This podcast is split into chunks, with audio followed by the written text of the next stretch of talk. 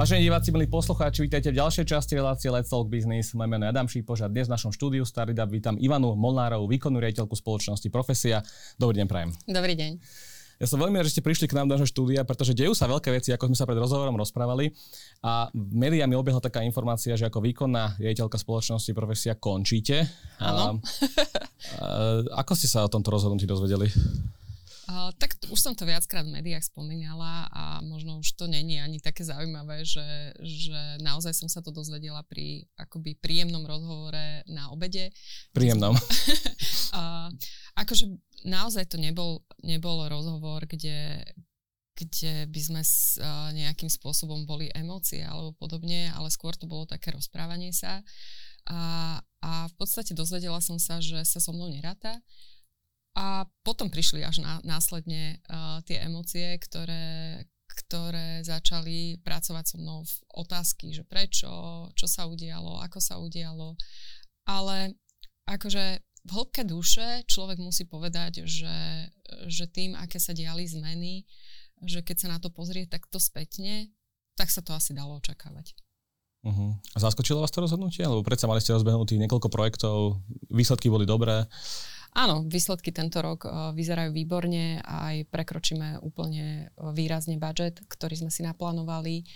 A mrzí ma to kvôli niektorým projektom, hlavne CSR projektom, lebo sme tam mali rozbehnuté, ale verím tomu, že budú pokračovať, lebo nám sa kolegyňa Anka Podlesná vrátila z Ameriky a v podstate doniesla veľmi uh, jedinečné know-how o tom, ako zamestnávať ľudí s neurodiverzitnými poruchami na otvorenom trhu práce.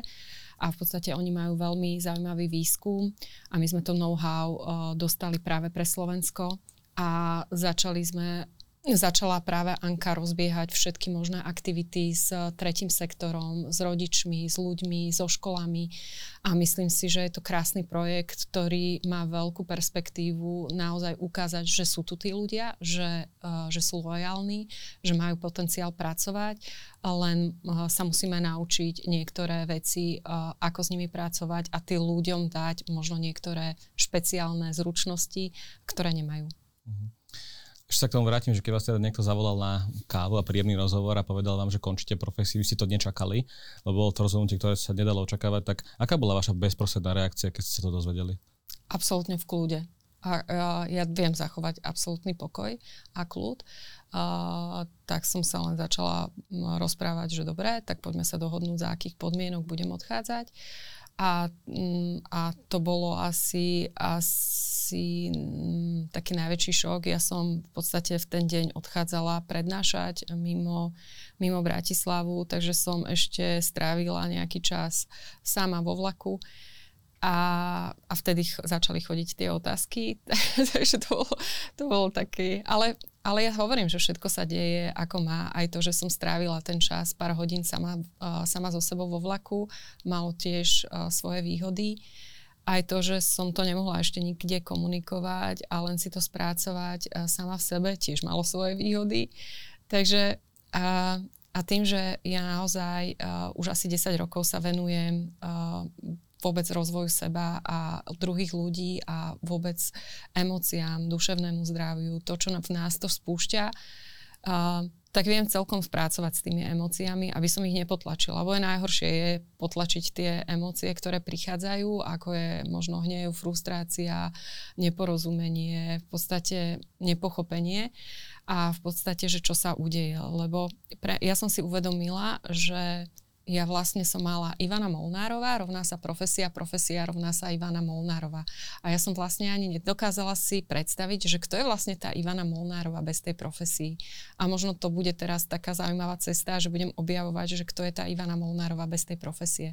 Mhm. Tak urobili ste určite kus dobrej roboty v tej profesii za tých 12 rokov, takže asi aj preto sa tak spájate s tou značkou. Tak ja som tam v podstate 22 rokov a 12 rokov na tak, pozícii ano. riaditeľky, takže od, od toho, že naozaj my sme začínali, alebo začínala som v profesii, keď nás bolo 5, čiže postupne ako rástla tá firma, takže naozaj to je srdcová záležitosť, profesia. Takže keď ste v tom vlaku vlastne išli a ostali tak sama so svojimi myšlienkami, tak ste vlastne k akému záveru prišli? Práve k tomuto, že musí, ste sa pozerať na niečo úplne iné, aby už mm-hmm. Ivana Molnárova nerovnala sa profesia?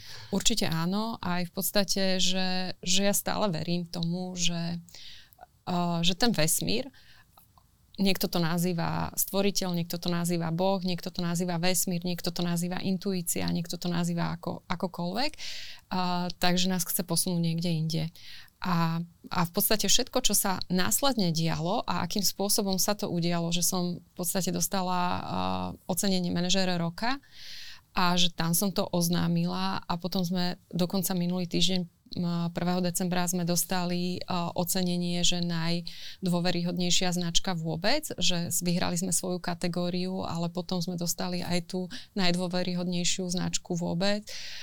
Získali sme mnohé ocenenie od Viabony a neviem čo všetko. Čiže ja si myslím, že, že ja som si uvedomila, že odchádzam s najlepším pocitom a najlepším čistým štítom, ako som mohla a že, že ľudia naozaj boli spokojní, tie výsledky finančné sme mali, to, čo sme urobili pre Slovensko ako celá profesia, ľudia, že aké sme nastavi, nastavili štandardy, že pre nás naozaj ten klient a ten uchádzač bol narovnako, že, že máme rovnako pomaly rovnaké oddelenie pre uchádzačov ako pre firmy, že tie štandardy sa nastavili a, a to, čo sme urobili s týmom, je veľmi na vysokej úrovni a ja naozaj sa nemám za čo hambiť. Takže ja odchádzam akože s krásnym pocitom toho, že som urobila maximum a možno naozaj je teraz čas sa niekam posunúť. Áno. Um, oficiálny dôvod, alebo respektíve, keď ste sa bavili, tak aké boli hlavné dôvody vášho odchodu? Že prečo? Uh, ja, akože my už v podstate rok bežíme transformáciu firmy a sme sa spojili do česko-slovensko-polského spojenia. Polsko je veľmi malá akoby pobočka a aj tam končí inak šéf, takže bude to riadené všetko z Prahy. Je to také štandardné asi pri tých československých spojeniach, že ten headquarter sa presunie do Prahy a že z Prahy sa riadi v podstate tá slovenská pobočka. A mnohí auditori alebo konzultanti hovoria, že, že to ne, ne, nefunguje úplne šťastne, lebo predsa aj keď, sa, aj keď sme stále hovoríme, že bratia a sestry s Čechmi, uh, tak stále ten uh, drobný rozdiel v tej povahe je iný. A, a, že, a že sme že v mnohým, v mnohých veciach sme iní, v mnohých veciach konáme iní, mnohé tie naše vnútorné akoby barometre alebo ten kompas je iný.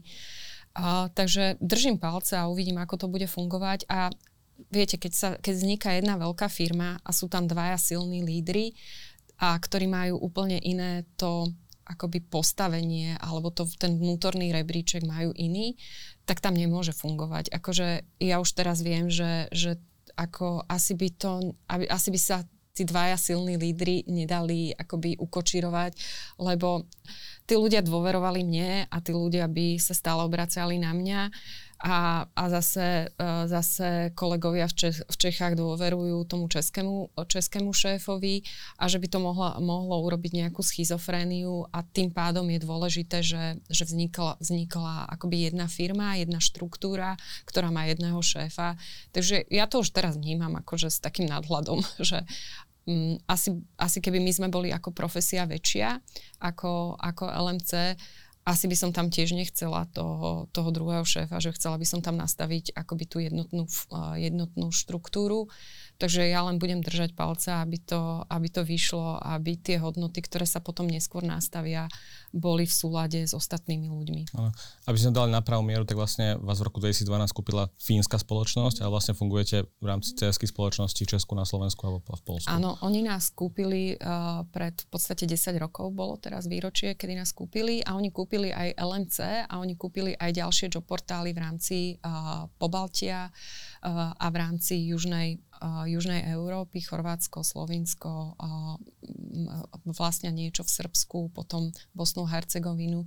Čiže sú rôzne portály a tým pádom sa to rozdelilo do akoby tých regionálnych celkov teraz.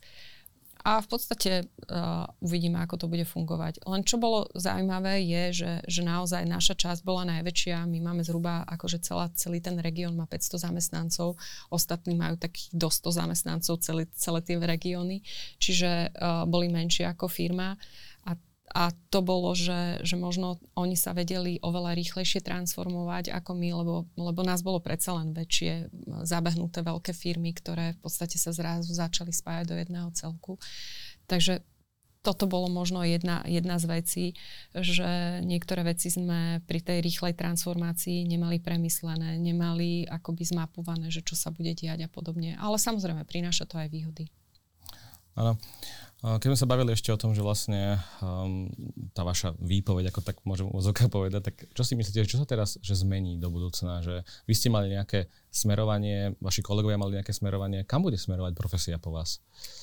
Tak ja, ja verím tomu, že, že to bude akoby prospešné spo, spojenie, lebo v podstate tí vývojári sa dali do jedného akoby celku a uh, LMC má tiež veľa zaujímavých produktov, ktoré veľmi ľahko prejdú na, na Slovensko, čiže sa budú uh, ponúkať uh, na Slovensku uh, české produkty, ktoré sú zaujímavé možno pre HRistov a takisto naše napríklad niektoré produkty ako platové prieskumy a podobne sa budú ponúkať práve v Českej republike.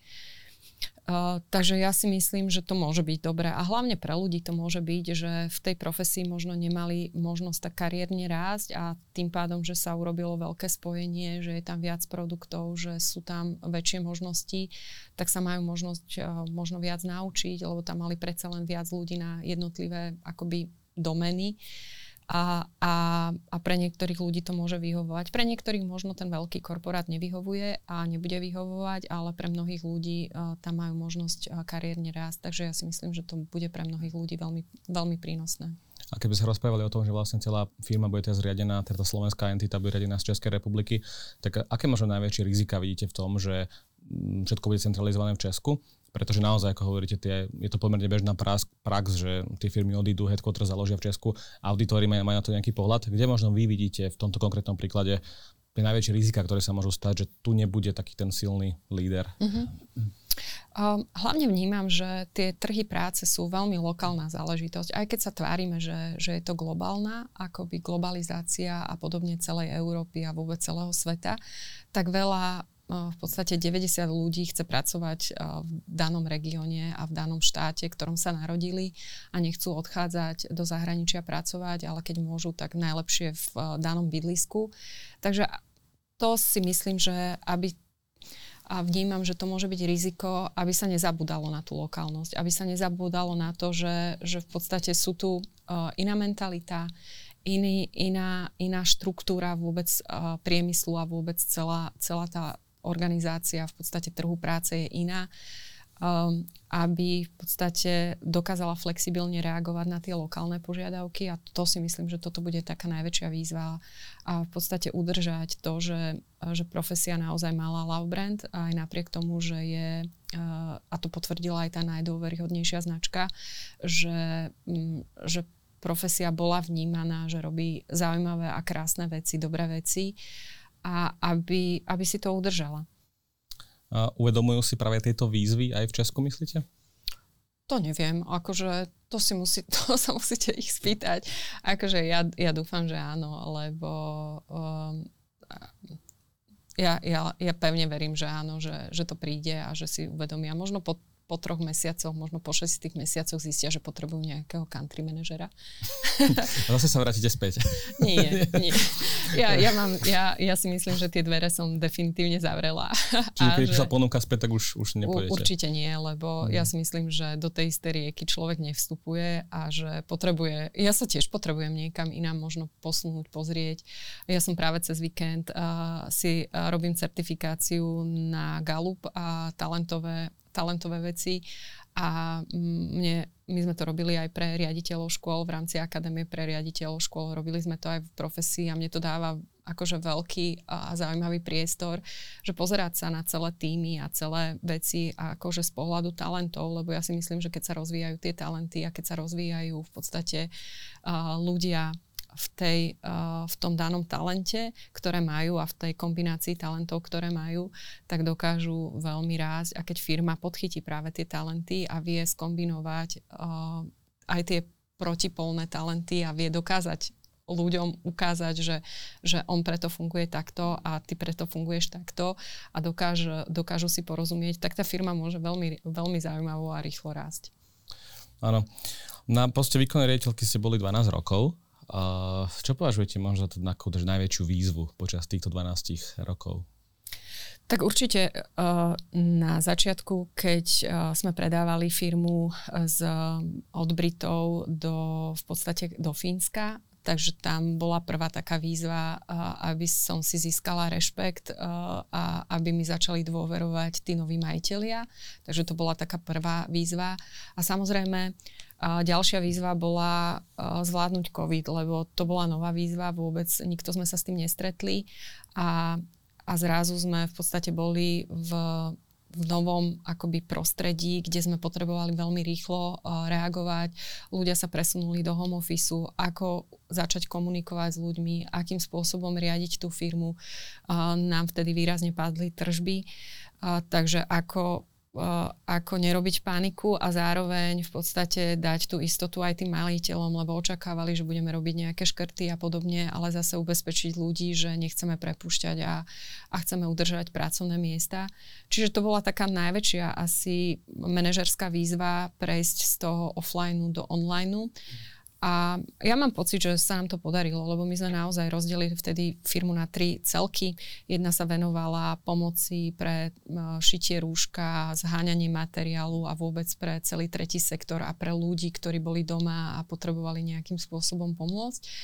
A ďalšia sa venovala klientom a vymýšľala veci, ktoré potrebujeme pre klientom. Sa tam posúvali, ja neviem, splátnosti, robili sa rôzne akože online webináre s právnikmi, akým spôsobom potrebujú vtedy nastaviť to pracovné prostredie a podobne. A ďalšia sme vymýšľali nové produkty, ktoré by mohli byť zaujímavé pre, a vtedy vznikol tzv. COVID report, vznikli nejaké ďalšie, ďalšie veci, ktoré sme, sme dodávali a dávali trhu. Takže ja si myslím, že vtedy to bola taká akčná a krízová, krízová komunikácia a vtedy sa mi to páčilo, že sme to zvládli a, a som videla, ako tie hodnoty, že že ľudia a firma má tie hodnoty veľmi pevne postavené a že tí ľudia sa postavili za firmu aj napriek tomu, že sa škrtali niektoré benefity a podobne. Takže proste vymýšľali sa veci a ľudia sa zapojili do rôznych aktivít a robili nadčasy a robili nadprácu, aby pomohli. To isté sa udialo potom, e, keď začala vojna na Ukrajine, že sme sa veľmi rýchlo postavili k tomu, že ako vieme pomôcť ľuďom, ktorí prichádzali z Ukrajiny tak ja, ako to sú všetko také zaujímavé manažerské výzvy. A zjavne ste ich teraz zvládli. E, vrátim sa ešte k tomu, keď v roku 2012 prišli Fíni do vašej spoločnosti, keď ju kúpili, tak um, aké smerovanie nastavili firmy? Boli ste totožnení s tým, že také smerovanie, aké um, nastavili, že je správne a teda, že uh, aká bola medzi vami komunikácia? Vy, ste vy si pamätáte to obdobie ešte predtým, bolo vás 5 uh, a keď sa dostali do týchto korporátnych, do, do korporátneho života, tak že ako to zmenilo celé to fungovanie? Tak možno tá prvá taká, akože taký, taký stred s korporátom bol, keď nás kúpili Briti. A vtedy, vtedy ale to bolo zaujímavé, lebo vtedy sme uh, začali meniť ten, to naše nastavenie na také viac globálne, že už sme začali vymýšľať produkty, ktoré sú viac zamerané globálnejšie, ktoré už sme sa nepozerali len na to lokálne Slovensko, potom samozrejme prišli Fíni a, a to bolo úžasné, lebo my keď sme boli aj na tých uh, rozhovoroch s investormi, tak oni sa pýtali, ako nás môžu, uh, ako nás môžu akože motivovať, aby sme zostali vo firme. A tam bolo cítiť tú ľudskosť, veľmi hlboko ľudskosť. A ja som mala úžasného šéfa, ktorý bohužiaľ pred dvoma alebo troma rokmi odišiel do dôchodku pred covidom, tesne a tak odišiel do dôchodku a on bol úžasný. On naozaj bol taký taký náš otec, ktorý sa staral a ktorý chodil pravidelne na Slovensko, ktorý poznal ľudí podľa mena, chodil na každú našu akciu, akoby žil s tou firmou a mal veľmi podobné hodnotovo nastavenie ako my. Takže to nebolo až také zložité a dával nám obrovskú voľnosť a, a stále sme boli nezávislá firma, ktorá v podstate mohla ísť tým svojim akoby nastavením. Nemenila sa nám vízia a v podstate to, čo sme chceli, tak sme v podstate robili a, a mali sme viac menej voľné ruky a, a sme išli. Pred dvoma alebo pred, tými, pred tým covidom sa zmenilo t, to vedenie a tam nastali to, že nás chceli viacej globalizovať, že nás st- začali viac akoby spájať. Možno ešte ten covid bol taký, že, že sa čakalo, že ako to bude, ale robili sa veľmi zaujímavé analýzy produktov a podobne. No a potom prišlo rozhodnutie, že, že nás teda idú spájať do, do tých jednotlivých celkoch, tých regionálnych a, a potom to už takto išlo. Takže to bola už po tom odchode toho fínskeho manažera. Mm. Takže vlastne on razil nejakú cestu, prišiel nejaký iný manažer a už, už to bol vlastne trošku To už iné. bol, to bol ten mm-hmm. začiatok to, tej, tej možno zmeny, len COVID to na chvíľku zastavil. Ale, ale ja si myslím, že, že, že akože ja stále hovorím, že zmena je dobrá a každá zmena je, uh, je úžasná, aj kríza je dobrá, a, lebo nás veľa naučí, veľa sa, veľa uh, prinesie kríza, lebo si začneme, začneme vnímať úplne iné veci, ktoré sme nevnímali. Kríza nám pomáha rásť a objavovať objavovať nové veci, nové technológie a podobne. Čiže ja stále hovorím, že kríza je dobrá a aj, aj každá zmena je dobrá, len otázka je, že, že človek musí tam vidieť naozaj hlboký zmysel toho, že prečo sa robí, uh, prečo sa robí tá zmena. A mne možno niekedy chýbala, chýbalo to prečo. Ale táto konkrétna zmena u vás, tak tam ste, že našli ten zmysel, prečo sa robí? V podstate áno, v niektorých veciach určite áno, bolo, bola tá výhoda, to spájanie, lebo ono, keď máte uh, job portály v jednotlivých krajinách a v podstate každý vytvára to isté, tak to nedáva veľký zmysel. Samozrejme zachovať tú lokálnosť a tú lokálnu značku a, a, tu, a, a v podstate ten lokálny vzhľad, na čo sú klienti zvyknutí, je super, ale v tom pozadí, kde, kde sa robí a, akoby ten backend, tak je dôležité, že tie servisy prepájať, že či už, ja som spomínala napríklad vyhľadávanie pracovných ponúk, že to každý jeden vyvíja a je to celkom zložité, aby sa tam dala tá umelá inteligencia, aby sa tam v podstate urobilo to naj, najlepšie vyhľadávanie pracovných pozícií, keď len niekto zadá prvé tri písmenka, aby to hneď vyhľadalo. A, a to isté na strane uh, databázy životopisov a podobne. Takže tam je, dvo, tam, je, tam je dobré, že sa spájajú tie týmy, aby robili spoločný výskum a spoločnú technológiu, ako sa to robí. Takže ja si myslím, že, že vo veľa veciach je to výborné, že sa spolupracuje a že sa hľadajú tie spoločné riešenia, lebo na čo to vyvíjať 6 krát, keď sa to môže vyvinúť jedenkrát. Čiže, čiže určite v tom, v tom zmysl, ten zmysel to má. Áno. Poďme, poďme trošku ďalej. Vy ste veľmi známa úspešná manažerka na Slovensku, uh, aj teda v globálnej, uh, globálnom poňatí. Uh, spomínate si možno teraz také dve veci, že naj, na vaše že najväčšie uh, manažerské zlyhanie a, a váš nejaký taký najlepší manažerský ťah, ktorý ste urobili počas tých 12 rokov?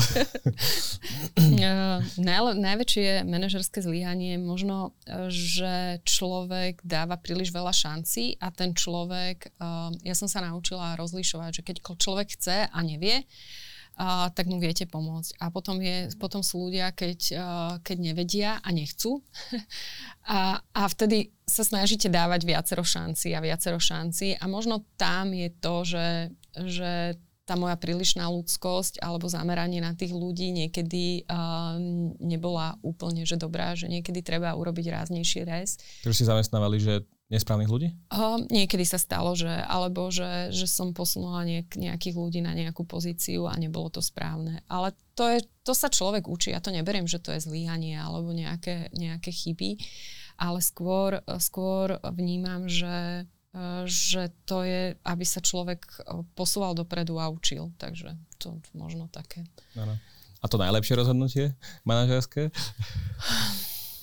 Um, asi najlepšie um, to, že sme si stanovili uh, CSR stratégiu jasnú, že zamestnali sme kolegyňu spomínanú Anku Podlesnú a že sme išli za tým a že sme sa rozhodli veci nerobiť len povrchovo, ale ísť naozaj do hĺbky a meniť ten celý trh práce. A, a že človek, keď robí veci so srdcom, tak tie peniaze prídu. A toto je podľa mňa mnohým manažerom alebo firmám chýba, že, že proste vy keď robíte to najlepšie, čo chcete a že to dávate naozaj to srdce, tak, tak to tam ide. A ja si myslím, že toto bolo jedno z tých vecí, ktoré, m, mm, ktoré nás posunuli úplne, úplne dopredu. Mm. Tento CSR projekt aj pokračuje? Myslíte si, že nové vedenie bude v ňom pokračovať a rozvíjať ho? Ja si myslím, že áno, lebo je to potenciál, ktorý, ktorý môže ísť do iných krajín že zatiaľ si to máme pilotne vyskúšať na Slovensku a potom môže ísť kľudne do Čiech, ale aj v podstate do, do všetkých krajín, kde Alma Media pôsobí. Takže ja si myslím, že, že kľudne to môže, môže mať veľký potenciál alebo môže byť, uh, mať európsky rozmer. My sme nedávno robili v podstate toho 22. My sme robili uh, konferenciu Neurodiverzity, kde boli aj v podstate ľudia z tej Michiganskej univerzity, boli ľudia uh, alebo šéfovia firiem, ktorí už uh, majú zavedený ten program uh, v Amerike. Takže bolo to veľmi zaujímavé, že ukázať na príkladoch z praxe, ako sa to dá a čo všetko to v tej firme dá a ako to firmu posunie.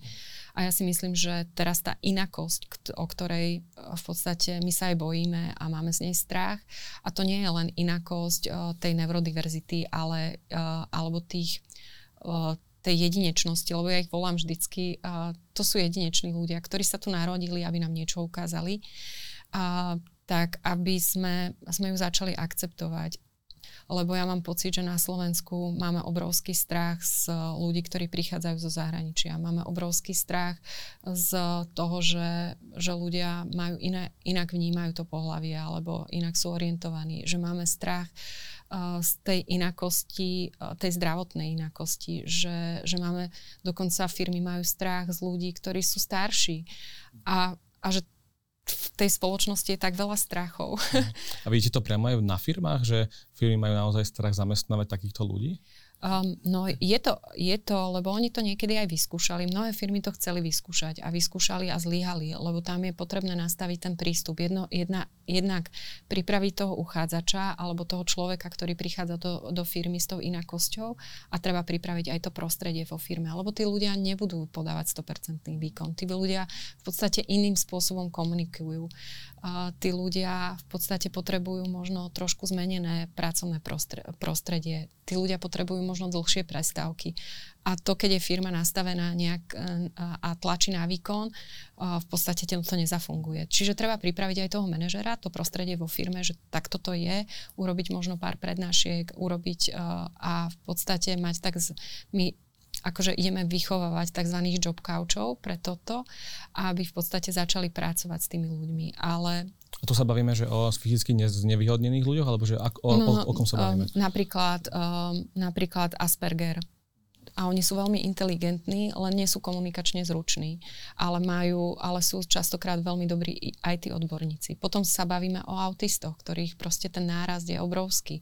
Um, potom sa rozprávame o, o telesne znevýhodnených ľuďoch v podstate o rôznych duševných poruchách, ale môžu to byť aj ľudia, ktorí v podstate boli úplne zdraví, vyhoreli, dostali prípadne nejakú chorobu, rakovina, čokoľvek a už nie sú schopní pracovať na 100%.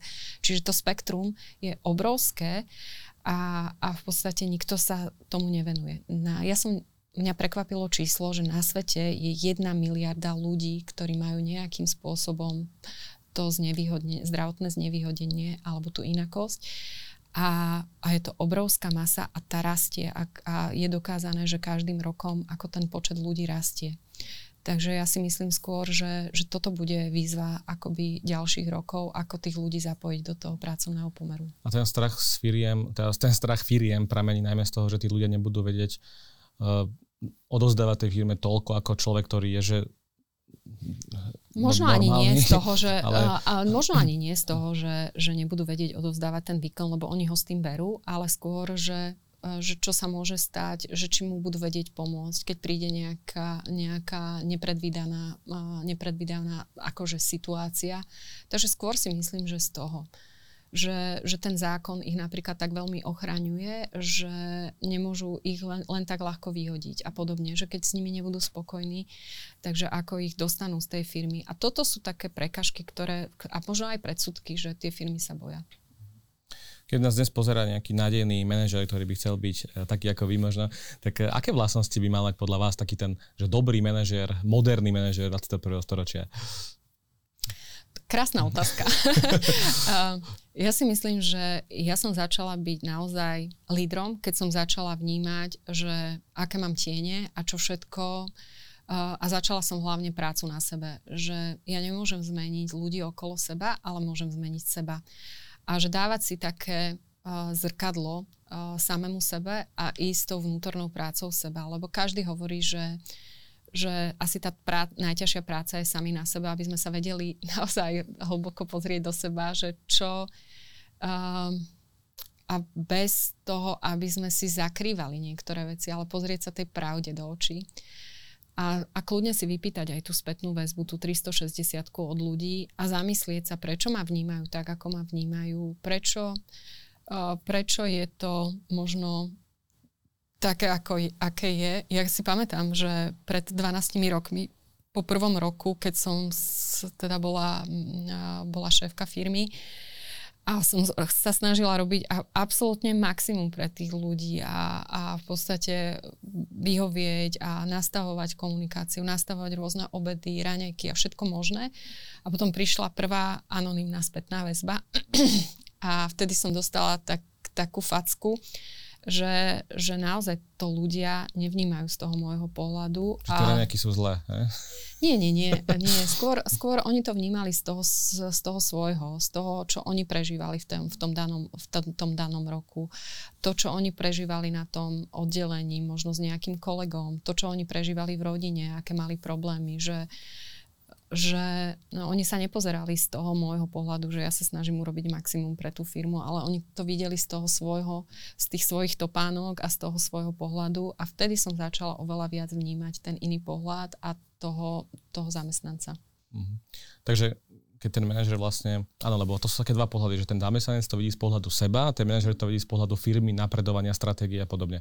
Že ako by ste možno poradili, že ako nastaviť pra, presne ten proces, aby ten manažer vnímal aj tie obyčajné potreby tých ľudí, aby ich počúval tak, aby potom boli obe strany spokojné, pretože naozaj niekedy sa tam môžu mečnúť tie dva svety, ktoré nie sú kompatibilné, ale v jednom bode sa musia nejako chápať, lebo inak tá štruktúra zlyhá a firma nebude napredovať. Tam je dôležitá komunikácia, vedieť pochopiť aj toho človeka, ale zase ľuďom aj vysvetľovať, že prečo musíme urobiť niektoré kroky. Napríklad teraz e, častokrát dostávam otázku, že, že čo robiť s infláciou, lebo v podstate e, tá inflácia je vysoká a samozrejme firmy nemôžu zvyšovať platy o 14-20%, ako, ako je inflácia. A ja hovorím stále, že tam je dôležitá komunikácia, vysvetliť, že ako ako je na tom firma, že prečo nemôže radikálne zvýšiť platy, že čo by to urobilo s možno s počtom zamestnancov, čo by to urobilo možno s celou akoby stabilitou tej firmy a finančnou stabilitou firmy. A, a zároveň uh, dohodnúť si nejaké kroky, že keď bude vo firme treba zlepšie, alebo že bude, uh, že bude sa dať, tak tým, tak tým zamestnancov dať nejakú jednorázovú odmenu alebo podobne. Že vysvetliť im, že keby sme zvýšili, ja neviem, o 10% všetkým ľuďom platy, tak by to mohlo znamenať, že musíme dvoch ľudí prepustiť, lebo v podstate a museli by ste si rozdeliť tú jeho akoby prácu. Uh, alebo v podstate môžeme, že keď sa budeme na niektorých veciach alebo benefitoch šetriť, tak môžeme dať jednorázovú, ale aby sme trvalo nezvyšovali tie náklady firmy. Ale rozprávať sa s nimi. A to ja si myslím, že tam je kameň úrazu všetkých firiem, že oni si myslia, že ľudia to pochopia a ľudia v podstate nechápu možno ten helikopterný pohľad tej firmy a tie, tie, to vnímanie tej firmy, že prečo to robí, alebo toho manažmentu, prečo robí takéto rozhodnutia. A tam si myslím, že tam je dôležité to vysvetľovať, vysvetľovať. Aj keď sme to vysvetlili, tak to zopakovať znova a znova a, a rozprávať sa a dať si normálne akoby tie uh, tie milníky alebo kroky, že kedy, budeme, kedy sa k tej téme vrátime, kedy proste to nejakým spôsobom zhodnotíme a ten manažer musí to dodržať, aby bol, aby naozaj bol akceptovaný a rešpektovaný, že to dodrží a že, a že dá slovo a slúbi niečo, tak to musí jednoducho dodržať. Povedali ste takú peknú vec, že keď ste chceli niekoho že meniť, tak ste sa najskôr pozreli dovnútra seba že a, a chceli si zmeniť niečo že v sebe. Takže spomínate si na nejakú situáciu, že vy osobne v profesii, kedy ste chceli zmeniť niekoho a že ako sa vám to podalo, čo ste museli urobiť, aby, aby ten človek alebo celá tá, celé smerovanie uh, nejako napredovalo a že či sa dá len tým, že samého seba zmením, uh, zmeniť aj iných. Určite áno, lebo keď si zmyšlíte o niekom, že to je nejaký, ja neviem, idiot alebo debil, alebo neviem, nerobí to, alebo niečo, ale začnete, začnete k nemu už s rešpektom pri, pristupovať, že, že to nie je debil, že on len to má inak, že možno má len iné, iným spôsobom talenty, tak už len tá energia medzi vami sa zmení. A začnete vnímať, že čo je za jeho konaním, tak len tá energia, energia sa zmení. A možno len náraža na naše nejaké zranenie, ktoré nám možno robila mama alebo otec, že nás chceli, ja neviem, manipulovať, alebo že chceli byť uh, príliš radikálni, ale nám to brnká na nejaký program, ktorý máme z detstva a ktorý je hlboko, hlboko v nás a len tí ľudia nám to zvedomujú a prichádzajú nám to len zvedomiť, že, že pozri sa, ale máš to nevysporiadané sám v sebe. A takých programov som mala veľa. A, a kým som si začala, a každý človek ich má, že to nie je vynimočné, že niekto ich nemá a že ja som úplne budha ja, ja také veci nemám. Každý ich má, alebo proste my sme sa s tým narodili, že sa tu prichádzame učiť. A, a v podstate každý jeden človek si, si príde a, a keď začne vnímať to, že každý človek, ktorý prichádza a ktorý nám nejakým spôsobom nie úplne uh, zarezonuje, alebo nie úplne nám je príjemný, tak sa treba pýtať, že, že čo tam mám ja, že ho neviem prijať. Čo tam je to, že, že ho nedokážem akceptovať a rešpektovať taký, aký je. A ja už som sa naučila absolútne nehodnotiť ľudí, neposudzovať ľudí. Podľa mňa každý jeden má svoj, svoj, svoj ten batoh, čo, si, čo musí v tomto živote zvládnuť a my nevieme, čo je v tom batohu a preto je dôležité a naučiť sa. My keby sme sa naučili akoby celý svet, Slovensko, uh, neposudzovať ľudí, že, že naozaj uh, za, začať rešpektovať takí, akí sú, tak ja si myslím, že, že by bolo oveľa menej násilia, oveľa menej agresie, lebo každý by vnímal. Ja to vidím len na sociálnych sieťach, že niekto sa niekto sa oprie do, nejakého, do nejakej témy, niekto má inú skúsenosť, iný názor, v tom momente... Iskra. v tom momente narazia tie dve, uh, tie dve uh, akoby protichodné názory a už vznikne, už tak ľahko vznikne konflikt. A to, keby sa len človek pozrel na to, že aha, ten človek môže mať úplne inú skúsenosť, ako mám ja a podobne.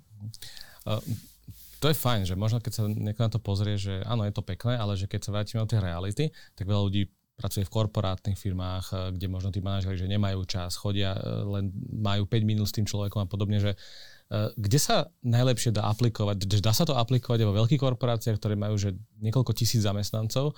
Či, či je, je to o tej štruktúre, alebo že ako to aplikovať do praxe, aby to bolo fajn, pretože eh, toto si môže, môže ten manažer myslieť, že takoto je super, je to, mal, mal by som taký byť, ale jednoducho tá štruktúra mi to nedovolí.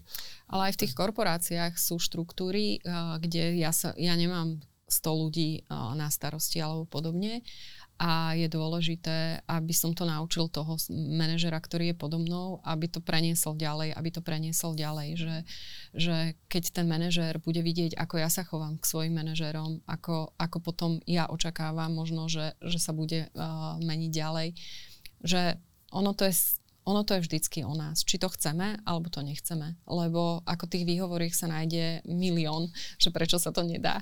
Ale ja si stále myslím, že to je o tom, že, že či to naozaj chceme zmeniť a keď nám to nevyhovuje, tak choďte preč, akože odíďte do nejakého iného prostredia. Ale, ale ja si myslím, že stále sa to dá. Akože že byť ľudský a byť taký, že, že dobre, nebudem to robiť každý týždeň, alebo nebudem to robiť každé dva týždne, ale raz za mesiac si ten pol na na tú treba kávu alebo vyhradený nejaký čas pre tých mojich ľudí nájdem. Ale ten človek musí cítiť, že to nie je naučené, že teraz mám 5 minút, tak mi povedz, ako sa máš. To proste nejde.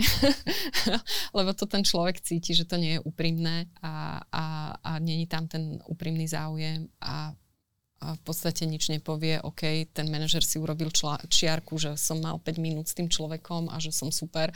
Takže ono, uh, Teraz, teraz uh, čítam Maxwella a, a o, o, Výborná kniha. A, a, a v podstate som sa k nemu vrátila a, a tam je to presne, že, že aké sú úrovne toho líderstva to je o tom, že buď si získate rešpekt na základe tých hodnôt a ľudia vás, ľudia vás budú automaticky nasmerovať, lebo máte tie hodnoty a cítia to z vás, alebo to máte pozične a jednoducho ste môj líder a ja vás musím.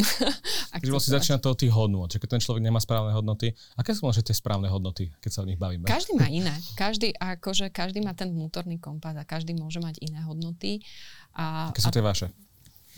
No určite otvorená komunikácia. Ja sa na nič nehrám a nikdy som sa nehrala.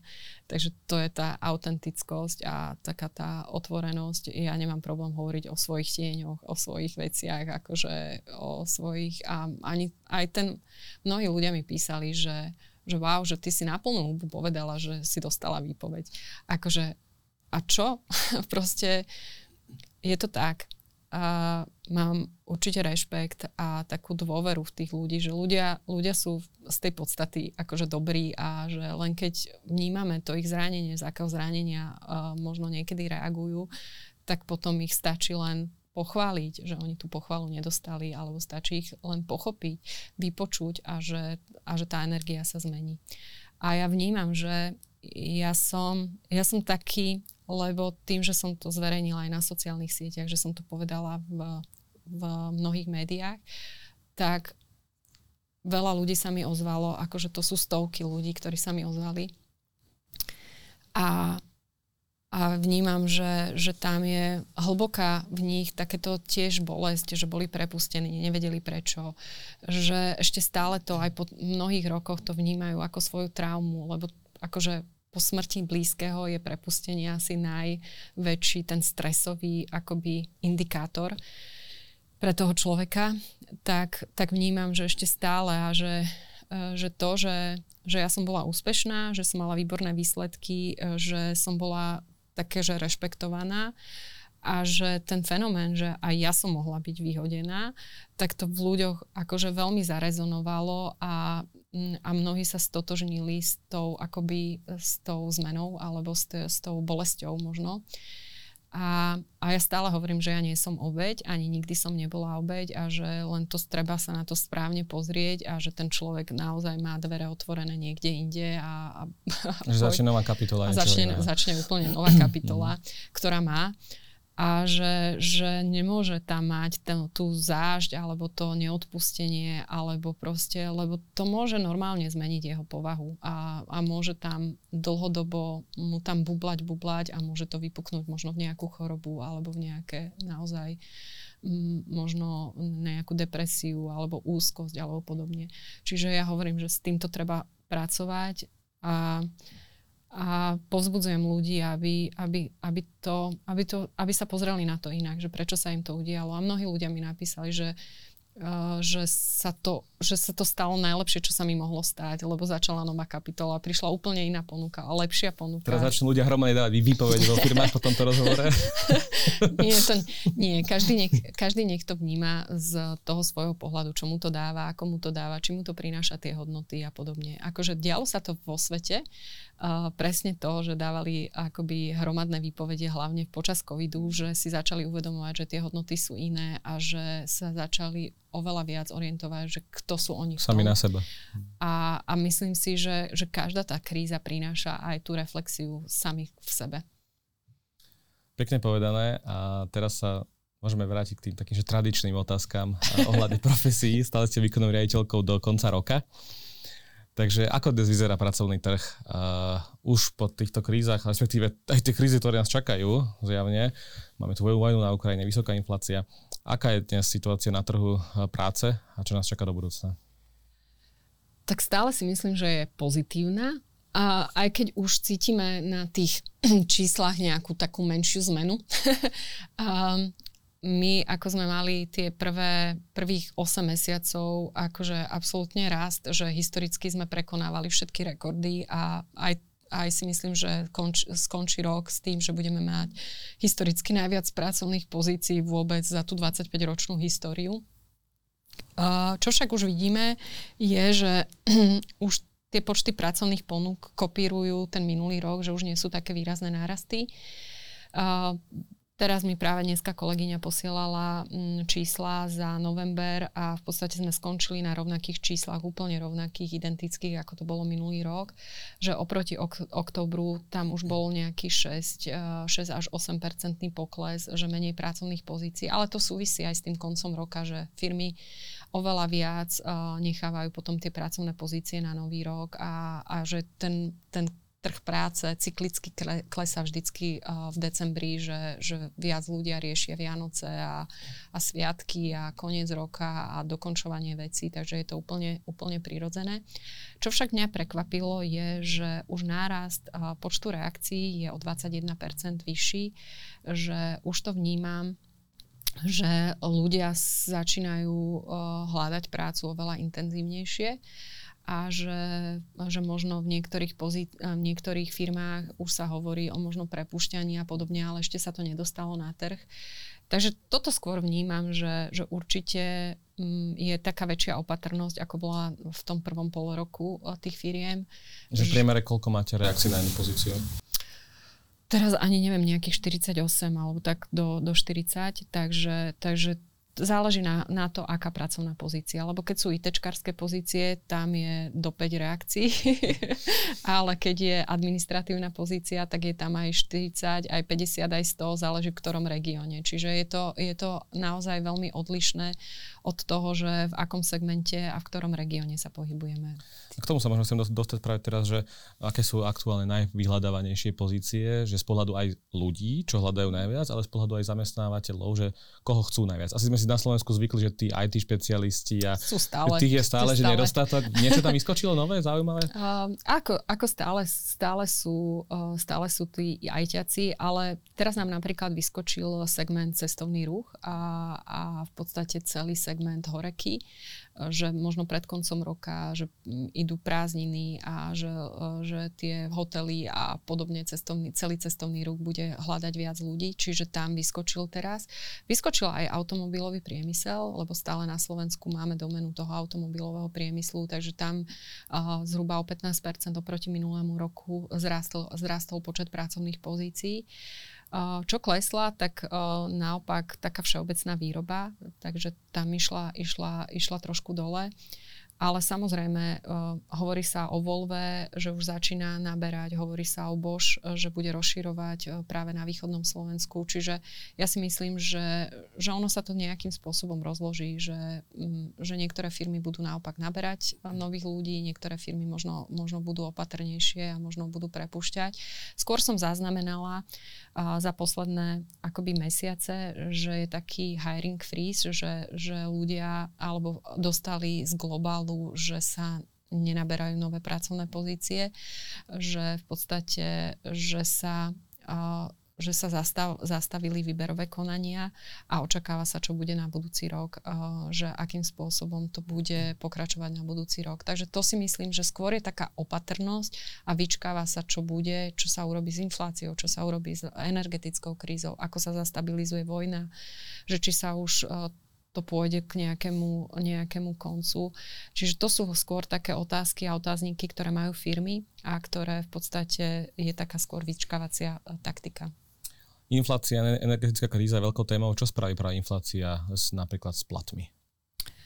Tak platy a, sa zvyšovali, ale samozrejme ten tá nominálna hodnota toho platu stále, stále nie je taká, aká by, aká by mala byť, alebo tie reálne platy nie sú také, ako by mali byť, lebo stále je ten pokles reálnych, reálnych miest. Že tie platy síce nejakým spôsobom trošku rástli, ale to, že si za, za to kúpime menej, je proste jednoducho fakt a tie nožničky sa otvárajú čím ďalej viac, že, že si za ten náš plat kúpime stále menej a menej.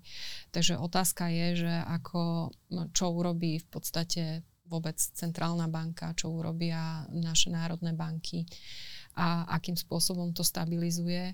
Ale e, je vidieť, ja som sa rozprávala aj s mnohými obchodníkmi um, v rámci nákupných centier a hovorili, že je cítiť, že ľudia sú opatrnejší s míňaním.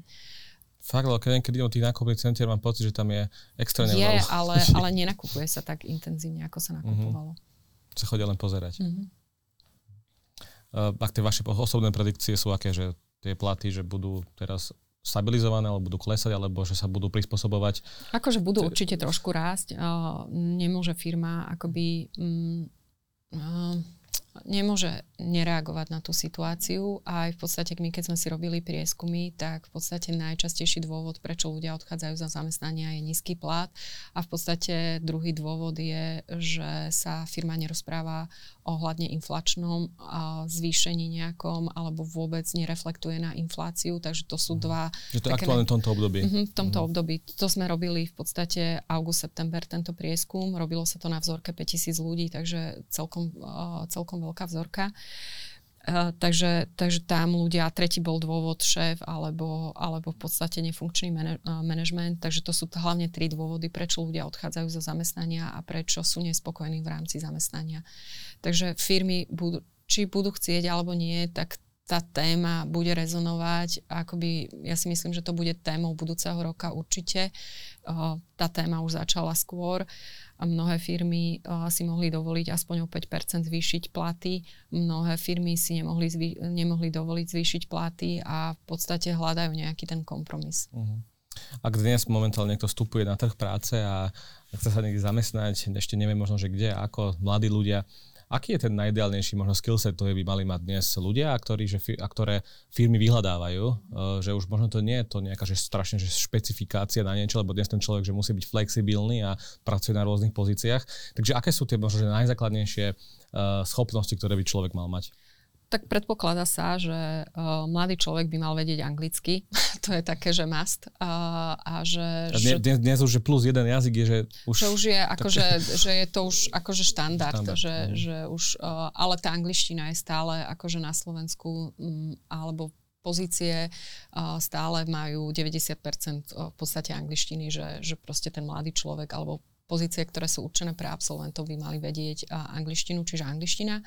Potom je určite taká, že, e, že e, ochota učiť sa, lebo oni vedia, že to školstvo je, aké je, to by bola ďalšia téma na dve hodiny. To školstvo je, aké je, to znamená, že oni sú ochotní e, tých ľudí učiť, ale musia chcieť. Ďalšia vec je pracovať v týme a taká tá komunikácia, vedieť sa pýtať, vedieť v podstate sa kriticky akoby pozrieť na tie veci, akože nepozerať sa izolovane na problém, ale pozrieť sa aj z toho, akoby vidieť, vidieť problém v súvislostiach alebo vidieť veci v súvislostiach. To často uh, krát chýba mladým absolventom, že pozrieť sa na veci. toto, toto práve, čo hovoríte, je to, čo nás v škole že neučia. Ne, ne, nechcem nikoho uraziť, ale určite to niekto, že učí alebo sa snaží k tomu viesť študentov, čo je super, ale že mám taký pocit, že vo všeobecnosti sa to nerobí. Mm-mm. Ako to ten človek môže získať? No, mm, Akože je veľa teraz možností, akože mladí ľudia majú možnosť podľa mňa aj tie strategické hry, ktoré sa hrajú na internete, to cez to vidieť v podstate súvislosti, že akým spôsobom, čo všetko, ako by potrebuje zvládnuť. Podľa mňa to celkom pomôže, akoby, keď, keď to človek vie prepojiť. Zase, keď to vie človek prepojiť. Um, Určite, určite sú rôzne dobrovoľnícke veci, rôzne štúdia, ktoré sa dajú ľahko absolvovať za, za 0,0 nič peňazí v rámci online.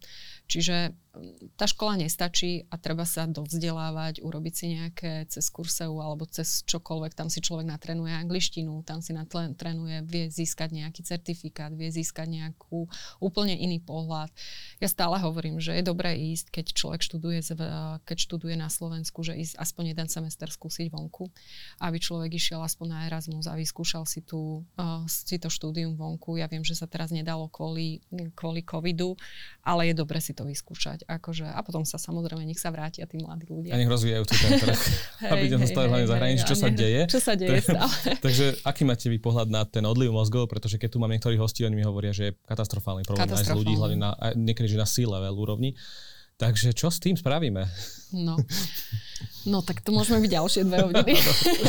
tak ono, ono vždy, ako prezentujeme tú danú krajinu a aj voči, ako prezentujeme ju v médiách, ako ju prezentujeme, že čo všetko dávame tým mladým ľuďom, za akú cenu si vedia kúpiť byty a aká je dostupnosť bývania, aká je dostupnosť mladých ľudí k nejakým peniazom alebo niečo podobné, že či majú dostatočné, dostatočný plát, aby tu vedeli uživiť rodinu. A to sú všetko veci, ktoré podstate nie úplne nahrávajú aj v podstate, aká je stabilita politická.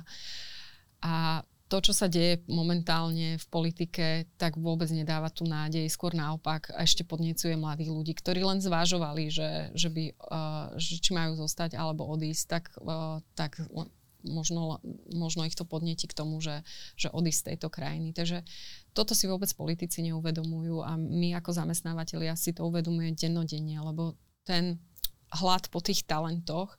Uh, ja som sa rozprávala s nejakými uh, ľuďmi, ktorí v podstate nedokázali otvoriť, otvoriť prevádzky reštaurácie, lebo nemali žiadnych ľudí. Nie je to, že talenty alebo že nejakých že schopných ľudí, ale že aspoň nejakí, ktorí by dokázali uh, a to je smutné, že, že v podstate tí ľudia radšej idú do Rakúska, idú do Talianska možno pod svoje vzdelanie, alebo teda majú, sú nadvzdelaní, ale radšej idú tam a dostanú lepšie peniaze za... A nie je toto práve ten tlak na tých zamestnávateľov, aby konečne, že že zvýšili tie platy tak, aby, tí ľudia, aby tí ľudia tu chceli to je, zostať? Lenže to je taký celý začarovaný kruh. Máme, máme jedné z najvyšších odvodov uh, v, rámci, v, rámci, v, rámci Slove, v rámci Európy.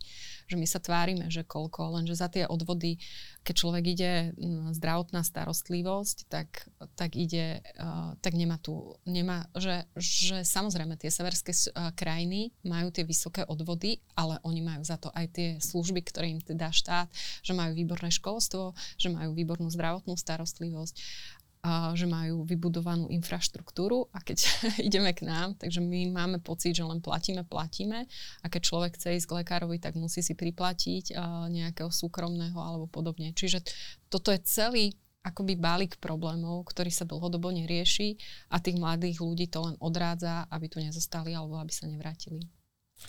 Ale Iva... nemôžeme takto áno, áno, áno. Ivana Molnárová končí v profesii, my sa tiež blížime ku koncu, takže moja posledná otázka je, že teda čomu sa chcete venovať, aké sú vaše ďalšie kroky, čo budete robiť?